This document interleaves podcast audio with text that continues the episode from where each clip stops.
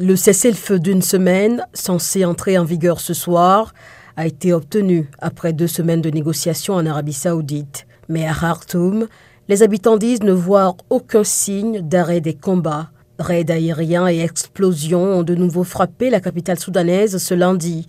Depuis le début de la guerre le 15 avril dernier, une dizaine de cessez-le-feu ont été promis et aussitôt violés. Les États-Unis et l'Arabie saoudite assurent que cette fois, il y aura un mécanisme de surveillance du cessez-le-feu regroupant des représentants des deux camps.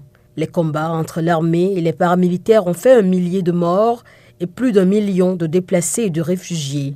L'ONU signale que si le conflit se poursuit, un million de Soudanais supplémentaires pourraient se réfugier dans les pays voisins.